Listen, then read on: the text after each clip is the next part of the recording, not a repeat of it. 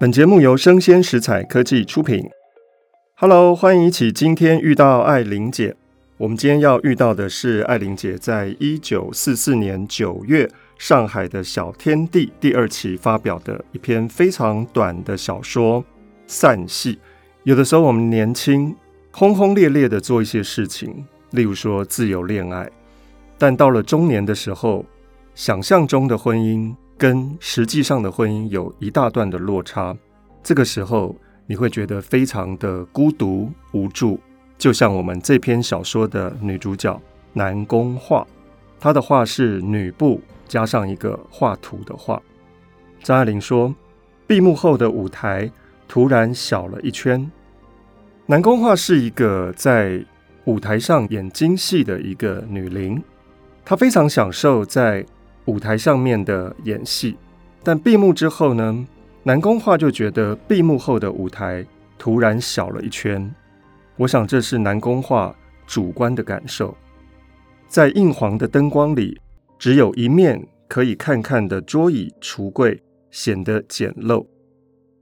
演员都忙着卸妆去了，南宫画手扶着纸糊的门，单指的在台上逗留了一会儿。张爱玲形容南宫画好像不太想要离开这个舞台。刚才他真不错，他自己有数。门开着，射进落日的红光。他伸手在太阳里，细瘦的小红手，手指头燃烧起来，像迷离的火苗。在那一刹那，她是女先知，指出了路。也许刚刚在演戏的时候，南宫画自己觉得刚才真的演得不错。而且呢，他在戏里面是一个什么都知道的先知先觉者，指出了自己的路。但当然，也就在散戏之后，未必是如此。张爱玲继续说，她身上的长衣是谨严的灰色，可是大襟上有纽扣没扣上，翻过来露出大红里子，里面看不见的地方也像在那里炎腾腾的烧着。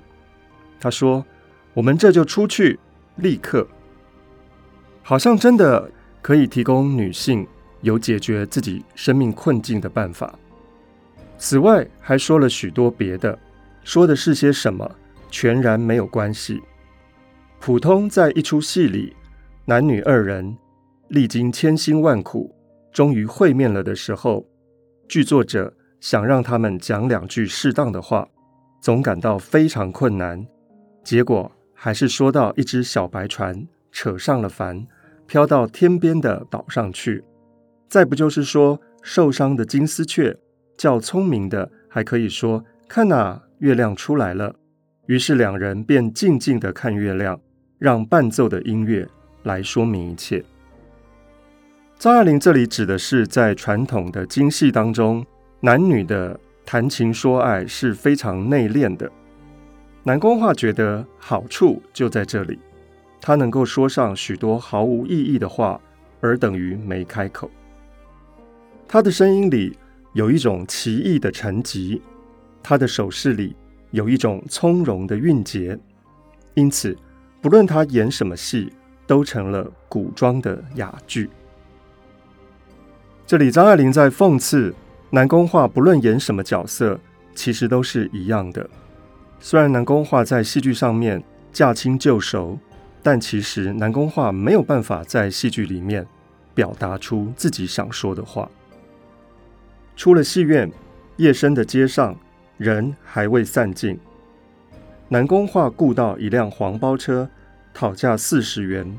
他翻翻皮夹子，从家里面出来的太匆忙了，家里面的下人拦住他要钱，说台灯的铺落坏了。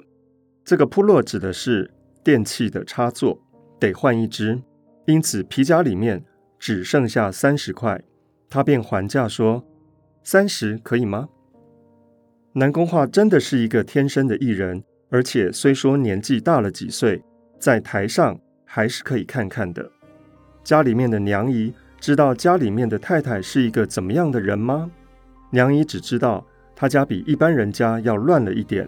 时常有些不三不四的朋友来，坐着不走，吃零嘴，作践了房间，疯到了深更半夜。女主人的随便与不懂事，大概是个学生派的作风吧，其他也没有什么与人不同之处。这里张爱玲主要在显示，这些下人没有办法知道，在舞台上的南宫画是发光发热的。有的时候，南宫画也觉得这些娘姨们所看到的就是她私生活的全部了，其他也没有什么。南宫画坐上了黄包车，其实他的钱是不够的。黄包车一路拉过去，长街上的天像无底的深沟，阴阳交界的一条沟，隔开了家和戏院。这句话，我想是这篇小说非常重要的主旨了，也就是从南宫画的视野当中看过去，阴阳交界之处，隔开了家和戏院，所以家跟戏院。天涯咫尺，距离非常的遥远。如果戏院舞台能给南宫画非常满足的成就感，那么家呢？是不是刚好相反？张爱玲继续说：“头上高高的挂着路灯，牲口的铁罩子，灯罩里面照得一片雪白，三节白的，白得耀眼。黄包车上的人无声地滑过去。”头上有路灯，一盏接着一盏，无底的阴沟里浮起了阴间的月亮，一个又一个。从这句话我们可以看出，南宫画好像真的不想回家。他在回家的过程中，感觉到这个世界是个阴森森的地狱。是怎么一来变得什么都没有了呢？为什么自己的中年以后的生活会变得如此平淡，而且一无所有呢？南宫画想着，她和她丈夫是自由恋爱结婚的，而且是怎样的恋爱啊？那个时候，两人都献身于国剧的运动，都是热血青年，为了爱也自杀过，也恐吓过，说要走的辽远的辽远的地方，一辈子都不回来。是怎么样的炮烙似的话呀？是怎么样的伤人的小动作，心酸的永恒的手势。原来南宫画在年轻的时候还有过这样的一番轰轰烈烈的过程，包括他参加了精细改革的运动，以及突破传统媒妁之言的婚姻，他得到了一份自由的恋爱。但是这个自由的恋爱好像也并没有带给南宫画什么样的满足跟快乐。南宫画觉得，至今还没有一个剧作者写过这样的好戏呢。报纸上面也纷纷议论着他们的事，那是助威的锣鼓。中国的戏剧传统里面，锣鼓向来是打得太响，往往淹没了主角的大段唱词。那到底？也不失为热闹。张爱玲在这里也许想凸显的是南宫画他的失落的主体性，因为周遭的喧嚣声都盖过了南宫画想要说的话。但是也无妨，无所谓，热热闹闹的也没什么不好。现在结了婚十几年了，儿女都不小了，大家似乎忘了从前有过这样子的事情。尤其是她的丈夫，偶尔南宫画会提起丈夫，南宫画自己也觉得难为情，仿佛是近于无赖。总之，她在台下的戏是没有人看了。黄包车夫说：“海格路到喽。”南宫话说：“讲好的，静安寺路海格路。”车夫说：“啊，静安寺路海格路。”静安寺路海格路，那你必须加两块钱呢。南宫话不耐烦，就叫他停下来，把钱给了他，自己走回家去。街上的店铺全部都黑沉沉的，唯有一家新开的木器店，虽然拉上了铁栅栏，橱窗里面还是灯火辉煌。两个伙计立在一张镜面修漆的大床的两边。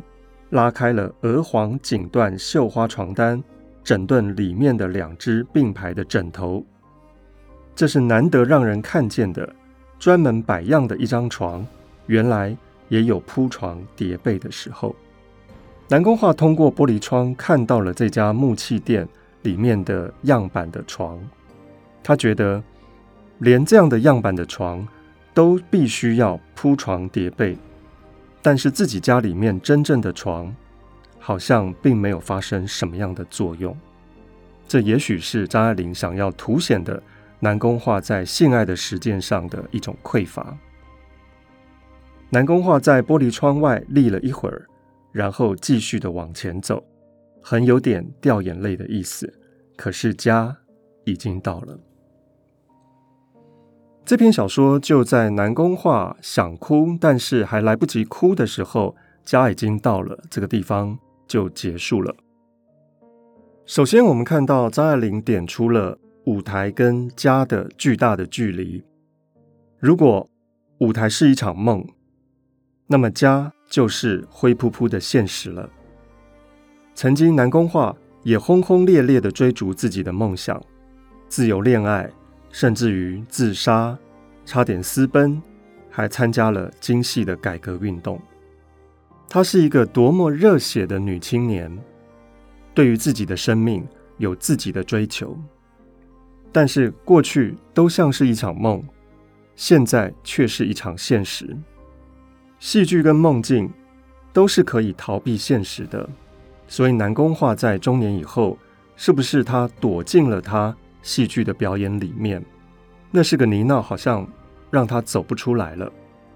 他不想面对现实，因为现实是一座荒原，里面没有人气，而且十分的野蛮、残破。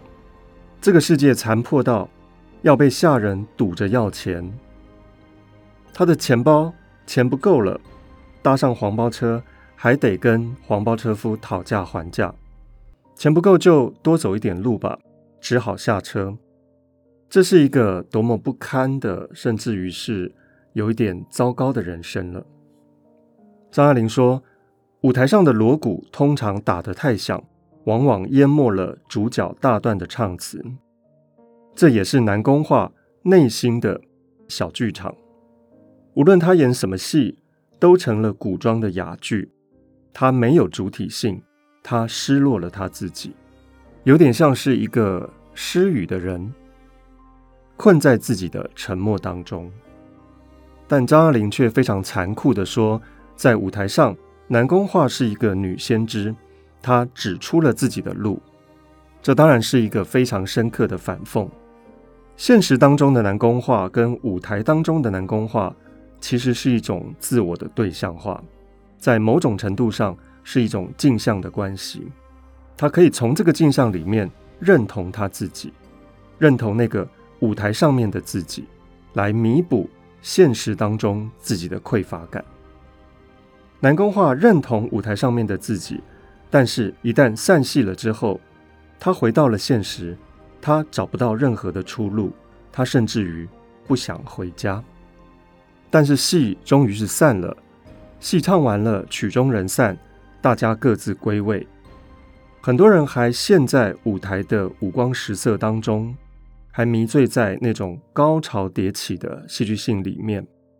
这让我们想起了张爱玲在一九七零年代写的《色戒》里面的王佳芝，也是自恋于舞台上面光鲜亮丽的自己，不肯下戏，她无法正视现实。人生如戏，当你发现你在台下的戏已经都没有人看了，根本就没有人在乎的时候，那种失落感可想而知。民国初年，大家都知道，也许是不太能够自由恋爱的，因为传统的婚姻是媒妁之言，是门当户对。年轻人总觉得想要冲破这些传统婚姻的桎梏。然而，真的到了能够自由恋爱的时代，也真正的自由恋爱了，结婚了。张爱玲告诉大家，也不见得一定拥有幸福跟美满。我们看到散戏里面的南宫画，就是这样子发现了生活慢慢的腐朽，他自己也无能为力。他发现到每个人终究是孤独的，孤独的人有他们自己的泥沼。散戏这篇小说，他只问了生存的意义，不太确定为什么而活的现代人，我想对于这篇小说应该会有强烈的共鸣吧。好，我们来唱一首许茹芸的《独角戏》，非常符合今天艾玲姐的这篇散戏的南宫话。是谁导演这场戏？在这孤独角色里，对白总是自言自语，对手都是回忆，看不出什么结局。自始至终全是你，让我投入太彻底。故事如果注定悲剧，何苦给我美丽？演出相聚和别离。没有星星的夜里，我用泪光吸引你。既然爱你不能言语，只能微笑哭泣，让我从此忘了你。没有星星的夜里，我把往事留给你。如果一切只是演戏，要你好好看戏，心碎只是我自己。我们今天这篇散戏就读到这边，希望以后还有机会，我们再一起遇到艾琳姐。拜拜。